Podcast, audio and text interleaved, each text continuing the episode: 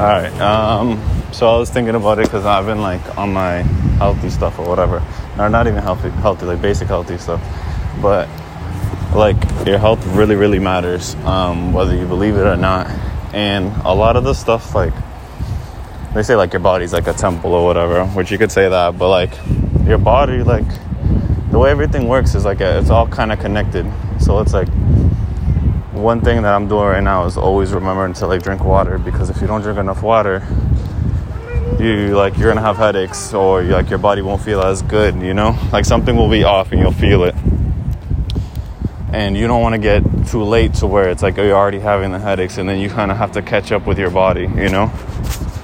So, I guess this is just like a reminder to drink water, um, focus on like your health and sometimes it's like when you start exercising you're gonna start being like a little bit happier because it's like um, like obviously it's gonna be hard but it's gonna be worth it because your body will produce like different hormones and excrete certain thing, things that'll make you you know what i mean? Like it'll excrete uh, what is it dopamine and stuff.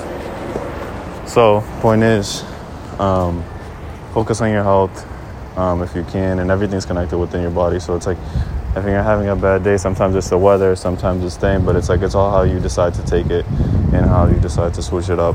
Um, you can decide to have a great day and not and let all this stuff affect you, but yeah, basically try to maintain your health as much as you can and try to control it, what what with what you can. Thanks.